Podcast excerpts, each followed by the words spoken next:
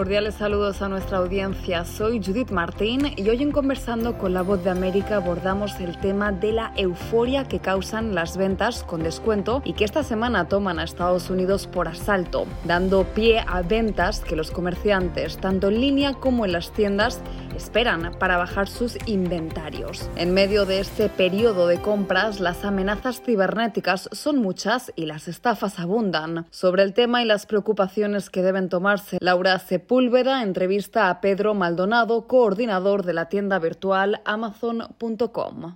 Y fíjate que estamos muy contentos. Este, nosotros en estos días como, como hoy de Prime Day está todo el equipo realmente preparado para poder entregarle a todos los clientes las órdenes que, que hacen, ¿no? Estamos en centros de distribuciones como este, que es un centro de distribución del mismo día, en donde esperamos entregar hoy más de treinta mil paquetes que la gente ordenó. ¿Tienes algo en cifras que pudiera ser interesante en este momento? Eh, mira, ahorita todavía es muy temprano para tener cifras, pero creo que el año pasado la gente compró más de trescientos millones de unidades y ahorraron más de mil setecientos millones de dólares en el Prime Day pasado. Y nosotros creemos que este año va a ser todavía aún mucho mejor y la gente va a poder pro- aprovechar en comprar más ofertas con, con su membresía Prime. Los ladrones aquí ya no son de jalarnos la cartera, sino que ponen como sus trucos en internet para poder estafar a la gente. ¿Cuáles son esos métodos más comúnmente utilizados y las recomendaciones para evitar caer en esas estafas? Qué bueno que me lo preguntas. Ahorita en estas épocas nosotros vemos un aumento en las estafas que les llamamos de suplantación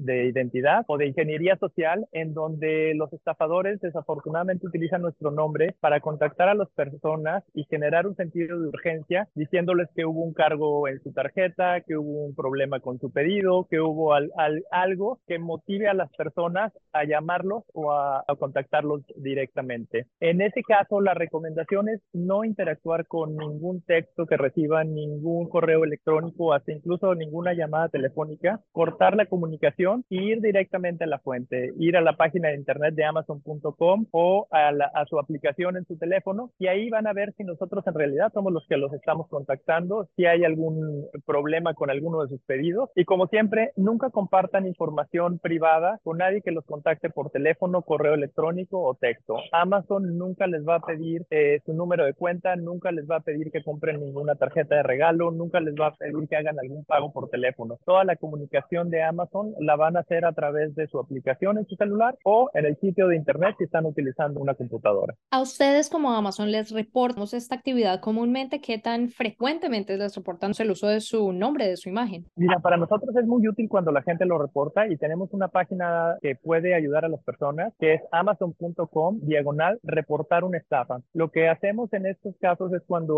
uh, las personas nos ayudan y reportan una estafa con nosotros, nosotros tomamos las medidas necesarias, evaluamos cuál es el problema y nosotros se los reportamos a las autoridades competentes para que ellos tomen carta en el asunto y, y ellos puedan determinar cuáles son los tipos de sanciones que, que existen. El año pasado te puedo decir que nosotros ayudamos a retirar más de veinte mil sitios de internet fraudulentos y más de diez mil números de teléfono que llevaron a cientos de arrestos de personas que desafortunadamente se dedican a, a estafar a las personas. ¿Cuáles son las características para identificar un correo real de Amazon? Mira, nosotros Amazon trabajamos muy de cerca con los mayores proveedores de correos electrónicos y nosotros buscamos siempre que nuestro los correos estén certificados, y pueden ver ustedes que son certificados en base a un símbolo que aparece, pero te voy a ser muy honesto, desafortunadamente los estafadores cada vez hacen un mejor trabajo en falsificar. Entonces la mejor recomendación, cuando reciban un correo electrónico, cuando reciban un texto o una llamada de teléfono, paren la comunicación y vayan directamente a la fuente, que vayan a la aplicación o al sitio de internet, donde sí, entonces sí, cien por ciento saben que están tratando con nosotros y donde toda su información está protegida y está respaldada por Amazon, ¿no? Estafadores buscan es generar una acción por parte de los consumidores y lo hacen siendo que va a haber cargos altos, que hay algún problema con una entrega, hay algún problema con la orden,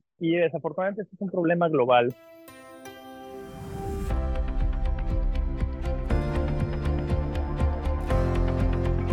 Era Pedro Maldonado, coordinador de la tienda virtual Amazon punto com, brindando detalles sobre las precauciones que deben tomar los compradores en línea. Esto fue Conversando con la Voz de América.